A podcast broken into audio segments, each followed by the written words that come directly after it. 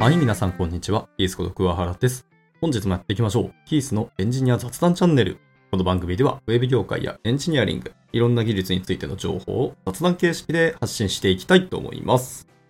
で、今日は、まあタイトルにあります、技術の変遷と自身の価値観の変化という話をしてみようかなと思ってます。えーまあ別に何かまとまってるわけじゃなくて、今から話しながら自分の頭の脳内整理をするんですけど、学生さんとお話をする回って、まあ、まだまだもうちょっとあって、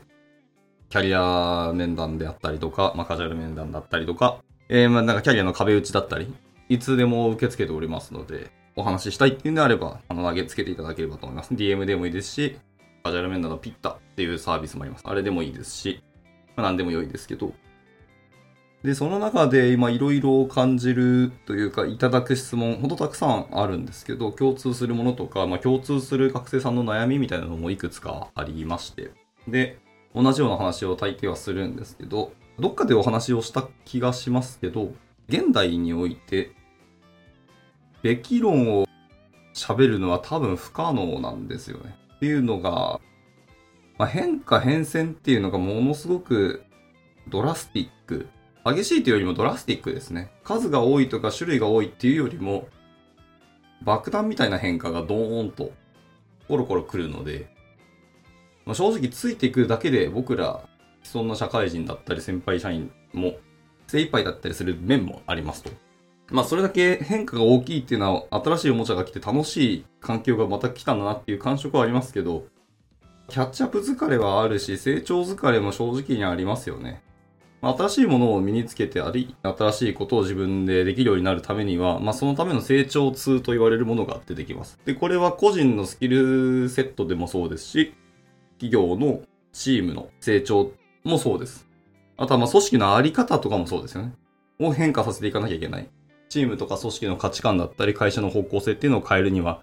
やっぱり大きな痛みを一回は伴いますし、大きな変化を受け入れなきゃいけないっていう混乱期が絶対来るんですよね。まあ、そのコストを払ってでもやらなきゃいけないものはたくさんあるんですけど、その成長痛というものが絶対に出てくる。まあ、その中で何を選択するとか、どれだけ早く適用していくかっていうのは、かなり重要なポイントですし、まあ、これが強いチームとか、個人の人たち、まあ、そういう人たちの集まりっていうのは、早く変化に適応していくので、まあ、早く結果を出していくんでしょうねっていうのもあります。難しいですね。速さを求めるのか、実績ちゃんと実を取りに行くのかってまだ難しい話ですけど、現代はとかく速さを求められますよね。まあ人材不足というか、そもそも頭数が少ないっていうのもあるからっていうのはありますけど、ただ時間が経てば経つほど、その速さよりも実績の方が、やっぱ物を言う世界だとは思ってるので、まあもちろんスタートダッシュとか、そこは大事だと思いますが、スピードだけを最優先していくのは違う気はしますね。後からスピードで出た分、コントロールしづらくなったり、もう引き返せないような、立ち止まることが難しくなるようなスピードの出し方をスタートからやってしまうと、後で調整効かなくなるので。なので、まあ、実も取りながらのスタートダッシュっていう観点と二軸で考えるのが一つ大事だと思いますけどね。まあまあ、さておき。まあ、いろんな昨今変化が本当大きいので、何をしていけばいいですかとか、こういうものをやるべきですかとか、かれますけど、まあ正直、大人もわからんとしか言いようがないんですよね。なので、質問返しをよく僕らもしてしまって、まあ申し訳ないんですけど、まあ皆さんが何をしたいですかって逆に問いたくなります、ね。で、それと逆算して今はこれを身につけていきなさい、みたいなお話をしたりします。で、繰り返しになりますし、何度もお話をしてる気がしますけど、僕はなんか学び方とか技術の身につけ方って3つの軸で身につけたらいいんじゃないのっていう話をしてます。まあ一つは自分のその興味関心だったりも好きなことっていうのをやるのが当たり前ですね。まあこれはほっといても皆さん勝手にやるでしょうと。で、二つ目はそれの周辺ですね。エコシステムというとちょっとニュアンス違うかもしれないですけど、まあ周辺の技術だったりスキルだったり、えー経験値っていうのを身につけたりしていってくださいと。で、三つ目は全く無関係のものもちゃんと身につけましょうというところですね。まあこれはその外の視点だったり、全く自分では浮かばないような発想力とかアイディアっていうのを身につけたりするためとか、まあ、外の環境を知らないまま、内々の環境内だけのものを身につけたり学んでいくと、やはり世界観は狭まるので、3つの軸でやるっていうのが良いんじゃないのっていう風な考えを僕はしてます。まあ、大学教授から教えていただいた考え方ですけど。なので、まず、まあ、軸となるのは基本自分が何をしたいかに立脚をすると思いますので、まあ、そこをまずは自分に問えばいいと思います。で、そこから学んでいくうちに、本編のタイトルに戻るんですけど、自分が見てきた世界とか、えー、身につけてきたスキルとかで、世の中の見え方って絶対に変わってくると思います。まあその世界を拡張しようとしてる人はですね。自分たちの世界に閉じていれば、まあ見えてる世界ってのはそんなに変わらないかもしれないですけど、でも感じ方とか見え方、そして多分ご自身の価値観っていうのもだいぶ変わってくるんじゃないかなっていう感触ですね。これはまあ僕個人の経験値でしかないですけど、まあ他のいろんな方々もおっしゃってますし、テクノロジーを使って何かをする人たち、最初やはり技術で物事を作れるのが楽しいとか、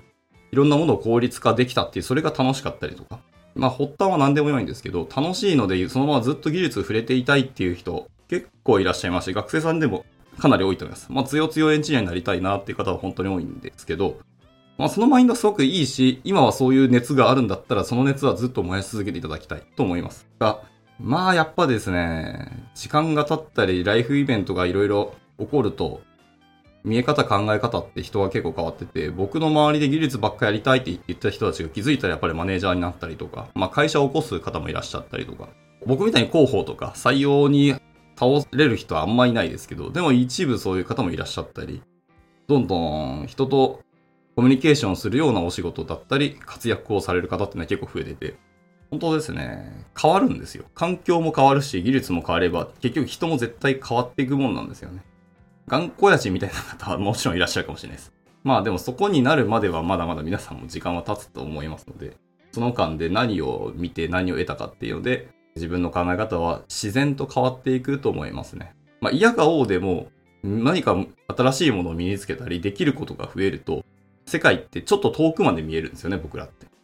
成長したら必ず見える世界がでも変わってきてしまう。あの、どうしたって見えるようになるので、その中何を感じますかっていうのはすごく大事なので、僕らはま大人に対して学生さんがまあ、なんでしょうね。何したらいいですかっていうか、べき論を問われますけど、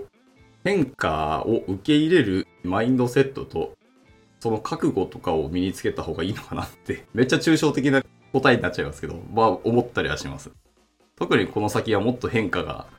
著しい可能性があると思いますし、どんどん技術が変わっていくし、まあ、いわゆるシンギュラリティみたいな話って、昔から語られてますけど、そろそろ技術的に整ってきたんじゃないか感じはするので、その変化に飲まれないように、この時代を泳いでいくようなスキルとか、マインドセットとか視点っていうのを持つのがすごく大事かなっていうふうな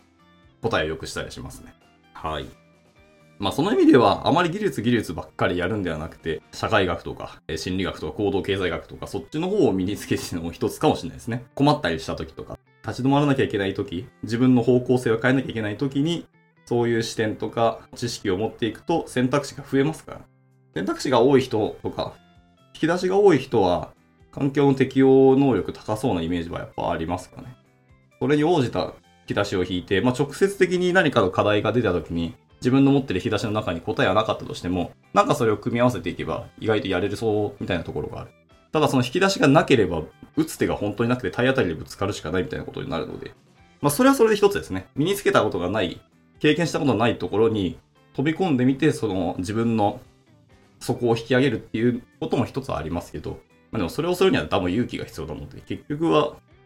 マインド的なところを鍛えていくのが一つかもなっていうような感じがありますかね。はい。というところで、まあ今日はかなり抽象的というか、ふわっとしたお話にはなってしまいますけど、そんな感じだと思います。まあ、もちろん技術好きで、そのままずっと技術だけをやり続けるっていうのも一つだと思います。そこで本気で強くなるとか、もう技術そのものを作る側に回るっていうのも一つですね。システムとかアプリケーションではなく、それは使う側ですけど、なくてそのものの